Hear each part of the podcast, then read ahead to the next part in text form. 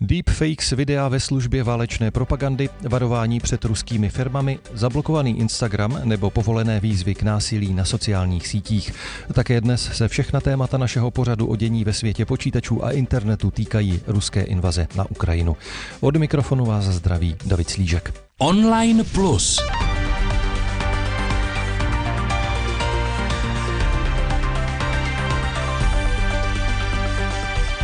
A já samozřejmě u mikrofonu vítám také našeho pravidelného komentátora, redaktora deníku N Petra Koupského. Ahoj Petře. Ahoj Davide. Společnost Meta, která provozuje Facebook a Instagram, na těchto sociálních sítích povolila výjimku ze svých pravidel pro moderování uživatelských příspěvků a komentářů.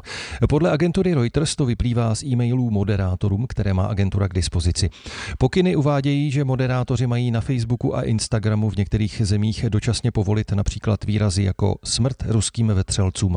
Má se to týkat výroků směřujících na ruské vojáky s výjimkou válečných zajatců, pokud je z kontextu jasné, jasné, že jsou zmiňováni v souvislosti s invazí na Ukrajinu. Pravidla proti tzv. hate speech nadále zakazují útoky na ruské civilisty. Petře, tohle byla zpráva, která vyvolala, aspoň tedy v mém okolí, eh, poměrně velké kontroverze. Na jednu stranu mý různí známí a kamarádi říkali, že Ukrajinci mají mít právo eh, na sociálních sítích vyjádřit svůj postoj vlastně k ruské invazi i poněkud ostřejšími verbálními prostředky. Ale na druhé straně vlastně opravdu to narušuje ta pravidla pro hate speech, protože se na sociálních sítích obvykle takovéto věci psát nesmí. Jak ty hodnotíš tuhle tu výjimku Facebooku? Já si myslím, že je to nešťastný nápad a že se tím jenom posílí přesně to, o co v ruské propagandě v tuhle chvíli jde, to znamená vyvolat pocit, že všichni na západě jsme špatní a že to jediné, o co usilujeme, je zničení Ruska, jeho největší možné potupení, ponížení a poškození. A e, přestože naprosto chápu pocity lidí, kteří tohle na sociální sítě píšou, tak si myslím, že to není dobré místo, kam by se to psát mělo. A e, Facebook, e, pokud tenhle pokyn vydal, tak opět e, prokázal svou politickou necitlivost a neschopnost rozlišit jemnosti situace, ale to se stalo už mnohokrát, takže na tom vlastně vůbec nic nepřekvapuje. Ono z té velké dálky z Ameriky asi se to trochu všechno zkresluje a američané mývají tendenci vykládat eh, dějiny jako westernový příběh, eh, zatímco tady v Evropě bývají složitější. Takže ne, mně se nelíbí, že tuhle výjimku tam nechali. Eh, na druhou stranu také to může být tak, že Facebook je teď pod tlakem právě, aby eh, se zapojil nějakým způsobem také vlastně do toho konfliktu na straně západu proti Rusku. A samozřejmě eh, na Ukrajině, pokud by mazal všechny takovéto příspěvky proti ruské invazní armádě, která prostě na Ukrajině dělá ty věci, které tam bohužel dělá, tak eh, by eh, asi nevypadal úplně dobře, minimálně tedy v očích Ukrajinců, ale samozřejmě i v očích eh, dalších uživatelů. Takže nedá se to pochopit třeba ten krok Facebooku z tohohle toho pohledu, že opravdu mazání podobných věcí teď na Facebooku a na Instagramu prostě šlo trochu do pozadí, protože ty emoce, které kolem konfliktu jsou samozřejmě a kolem invaze, tak eh, jsou opravdu velké a eh, asi Facebook se s nimi nedokáže jinak vypořádat. Já to naprosto chápu, naprosto chápu pocity lidí, kteří tam podobné hlášky píšou. A naprosto chápu i to, že může být tendence k jejich větší toleranci než dříve. A co si budeme povídat zejména v jazycích, které nejsou angličtina, tak stejně Facebook dokáže odmoderovat eh, celkem malé procento toho, co se na tu síť napíše, takže stejně tam toho většina zůstane.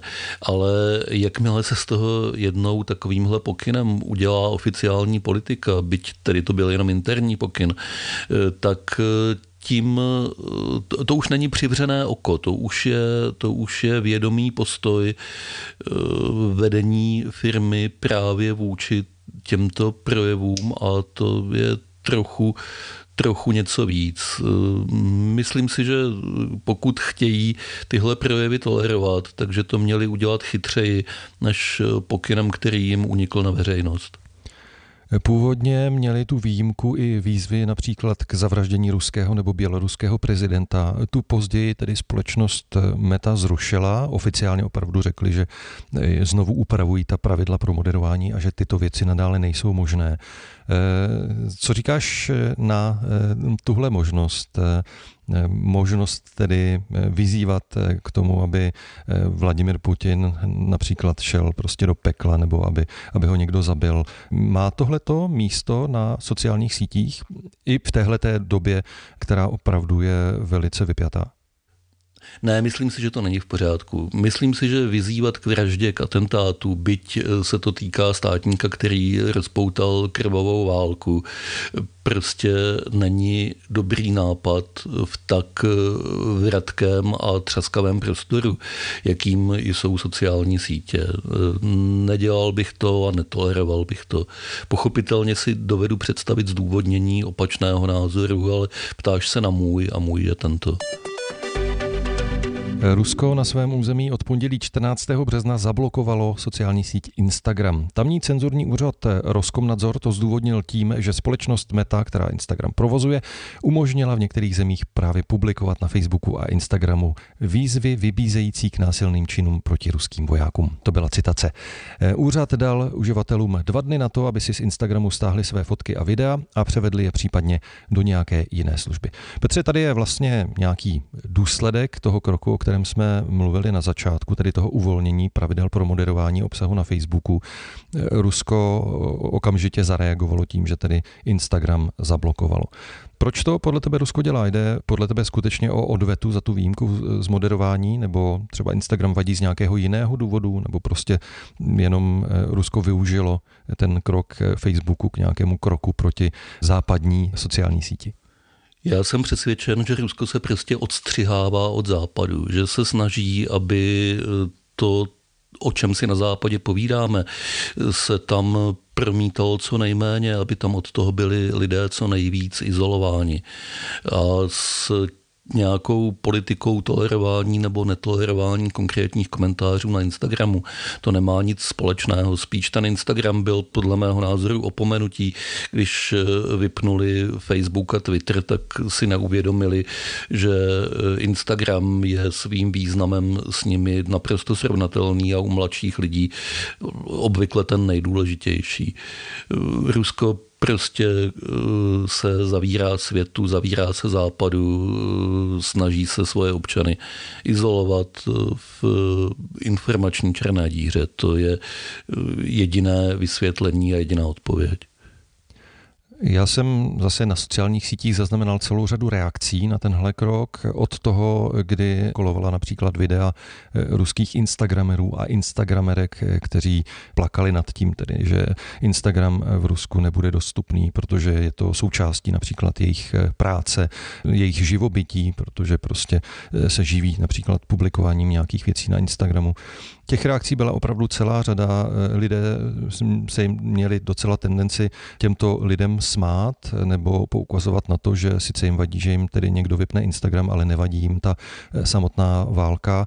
Co myslíš ty, co tedy in, zablokování Instagramu v Rusku pro tamní uživatele znamená? Je to opravdu vážný krok? No je to pro mnohé lidi určitě veliká nepříjemnost, právě protože je to součást jejich života hodně mladších lidí opravdu tohle používá jako tu nejzákladnější sociální síť a to, že oni přijdou, to je pořádný zásah do toho, na co byli zvyklí.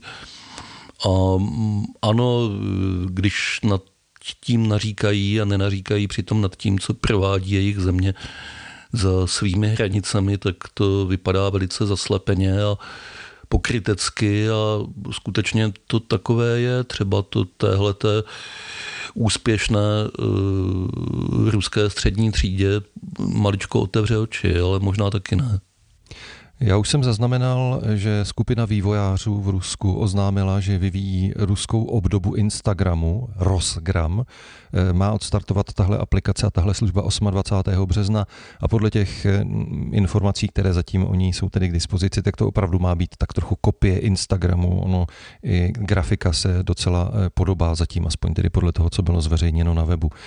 Myslíš, že je možné tedy vytvořit takhle rychle kopii Instagramu a že to bude třeba pro Rusko plnohodnotná náhrada?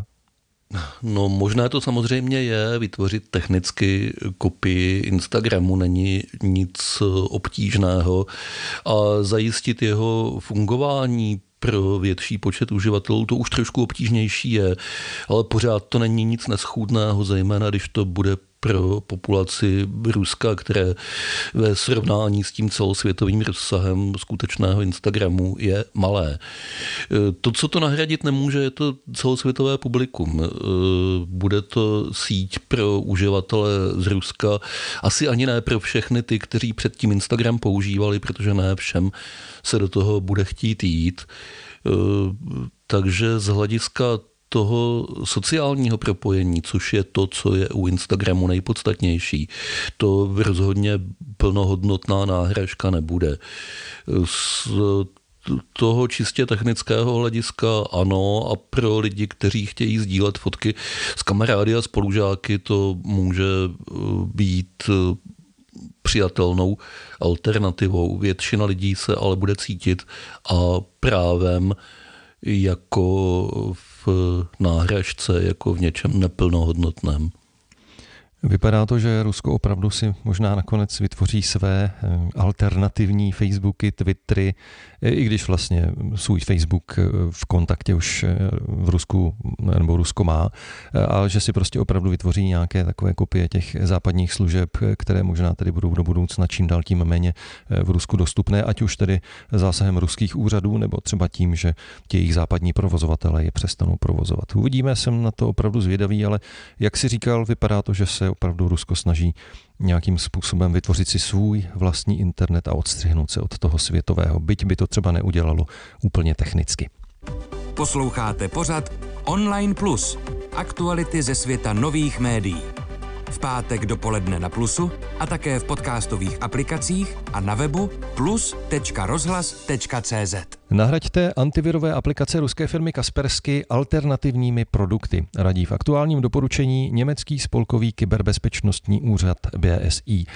Antivirový software podle něj má systémová oprávnění a přes internet komunikuje se servery výrobce. Ruský výrobce softwaru podle varování může provádět útoky, může být k útokům proti své vůli donucen, anebo může být sám bez svého vědomí zneužit jako nástroj k útokům proti vlastním zákazníkům.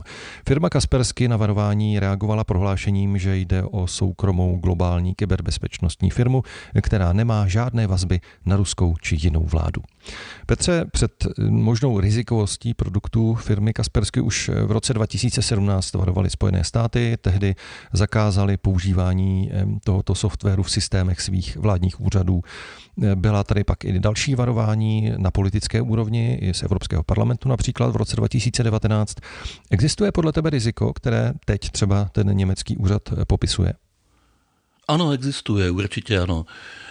Rusko není demokratická země, to znamená, že tam není nic, o čem by se dalo tvrdit, že to nijak nesouvisí s vládou. Není tam žádná stoprocentní nezávislost na režimu a vládě. Nezávislost společnosti jako Kaspersky může být skutečností ve šťastnějších časech, ale teď nežijeme ve šťastných časech a ta potenciální zneužitelnost, ne aktuální, ne nutně aktuální, legální. To neznamená, že je tam nutně něco v nepořádku už teď, ale to, že se to stát může a to je podstata toho německého prohlášení. To je prostě fakt, to nemůže společnost Kaspersky s čistým svědomím vyvrátit, protože oni nemohou vědět, pod jakým tlakem se ocitnou třeba už za týden. A potom je tady ta skutečnost, že komunikace s Ruskem, datová komunikace, propojení je v tuhle chvíli potřeba pokládat za nespolehlivé, že na cokoliv, co je umístěno v Rusku, nemůžeme se spolehnout jako na věc, která pro nás na západě bude vždycky stoprocentně fungovat. Čili je to velice podobné, jako jsou podobné úvahy o čínských firmách. Nemůžeme tyhle společnosti dnes považovat za spolehlivého dodavatele z více hledisek než jenom z jednoho, jak pokud jde o ten politický tlak, tak čistě o technické výpadky. A u věcí, jako je bezpečnostní software, jsou tohle zásadní a řekl bych diskvalifikující námitky, takže ne Kaspersky v tuhle chvíli nebrat. Firma Kaspersky opravdu ta obvinění o možných rizicích popírá už dlouhodobě. Už v roce 2017 vydávala prohlášení, že opravdu její produkty nejsou závadné. Posléze potom přesunula část své infrastruktury do Švýcarska, zřídila různá takzvaná centra transparentnosti, kde nechává nahlédnout třeba expertům, kteří o tom mají zájem do svých zdrojových kódů, aby prostě přesvědčila, že je globální a ne ruskou firmu a že může fungovat bez nějakých rizik. Ehm, ani tohle tě tedy nepřesvědčuje. Kaspersky je globální ruská firma. Jo, platí oboje. A dokud platí i to, že je to ruská firma, tak eh, ta rizika, o kterých jsem mluvil, nejsou eliminována. To by museli napřed opravdu všechny svoje vztahy s Ruskem zpřetrhat, tak jako je tomu dneska třeba u sítě Telegram. Tam, tam to tak je, ale u společnosti Kaspersky to tak není. Má zákazníky v Rusku, má tam eh, základ svého biznesu pořád eh, majitelé, pokud vím, jsou ruskými občany, čili eh, to bezpečnostní riziko je nepopiratelné. Český národní úřad pro kybernetickou a informační bezpečnost po začátku ruské invaze na Ukrajinu obecně varoval před používáním softwaru právě ruských výrobců a výrobců také z dalších zemí. A teď cituji, jejichž legislativa umožňuje spravodajským službám a silovým složkám daného státu narušit důvěrnost, dostupnost či integritu uchovávaných nebo zpracovávaných dat. To je vlastně to, o čem ty si eh, mluvil. Eh, jak velká tedy ta rizika podle tebe jsou? Známe třeba nějaký případ, kdy už byla nějaká firma firma tímto způsobem zneužita právě třeba těmi silovými složkami nebo spravodajskými eh, službami nějaké země proti jiné zemi? Ne, já takový případ eh, neznám. To všechno, o čem se mluví, se pohybuje na úrovni fám a eh, nedokázaných záležitostí. Pokud tedy nepočítáme eh, nákupy speciálního špionážního softwaru, jako je Pegasus, třeba od izraelských nebo italských výrobců, které se potom používají třeba pro sledování vlastních občanů, ale to je maličko jiná kapitola. Ale e, to, že ty příklady neznáme, to ještě neznamená, že neexistují. Takovéhle věci se odhalují obtížně a pomalu a často s velkým časovým odstupem. A i kdyby ty případy neexistovaly vůbec, tak pořád stojí za úvahu, jestli chceme se vystavovat jejich riziku, jestli e, chceme Eh, žít s tím, že se to stát může, anebo jestli to chceme předem minimalizovat, takovou možnost. A myslím si, že ta druhá cesta je v tuhle chvíli lepší. Na sociálních sítích začalo kolovat falešné video, na kterém ukrajinský prezident Volodymyr Zelensky eh, vyzývá své vojáky ke složení zbraní. Jde o takzvaný deepfake, tedy video, které je na základě skutečných záběrů softwarově upraveno tak, že vypadá, jako by Zelenský výroky skutečně pronesl, i když ve skutečnosti nic takového neudělal. Eh, video bylo krátkou dobu dostupné i na webu ukrajinské televizní stanice Ukrajine 24. Stanice později uvedla, že se tam dostalo zásluhou neznámých útočníků úředníků, kterým se podařilo falešnou zprávu protlačit také do vysílání.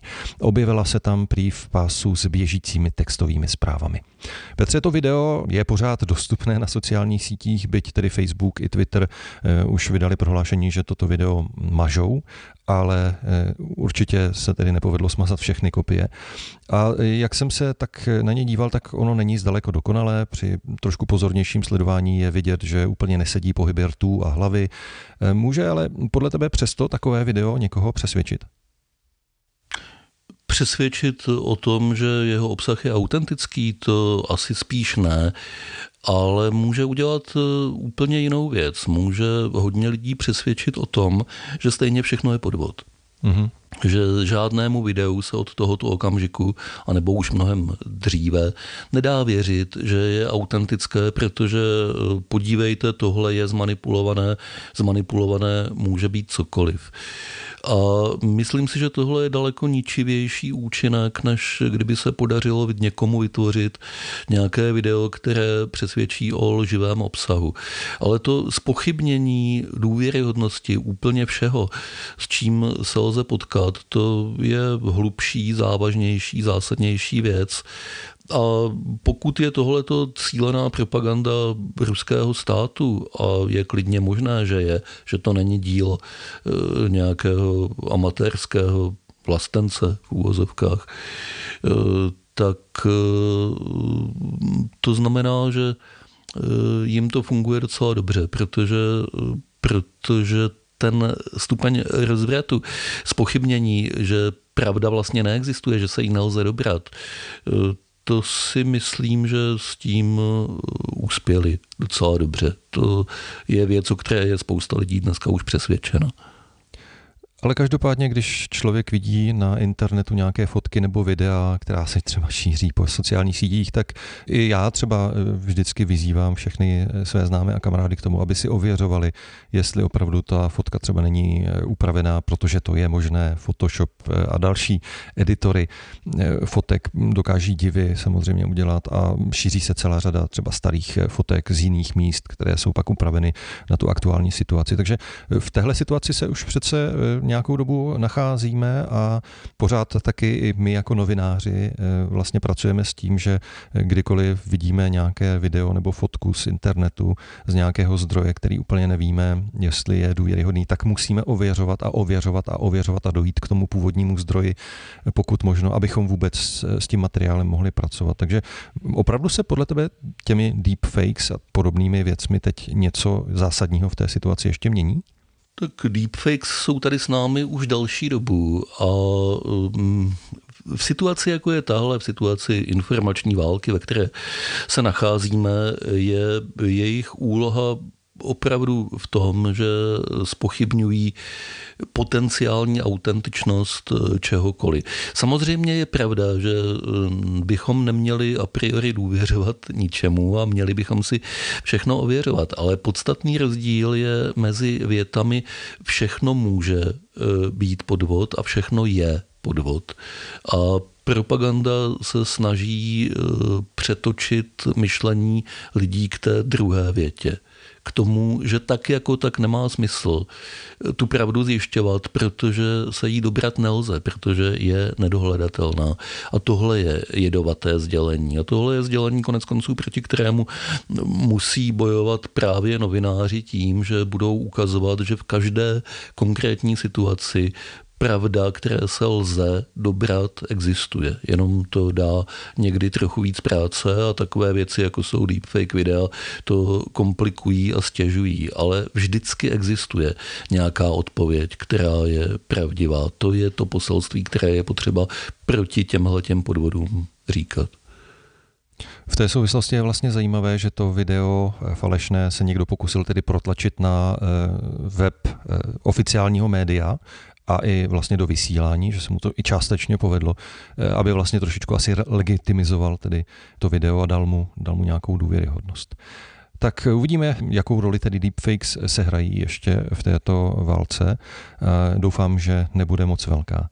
Petře, pro dnešek ti děkuji za tvoje komentáře, tolik tedy náš pravidelný komentátor, redaktor deníku N. Petr Koupský, se kterým se budu těšit zase příští týden naslyšenou. Naschledanou. A od mikrofonu se s vámi loučí také David Slížek.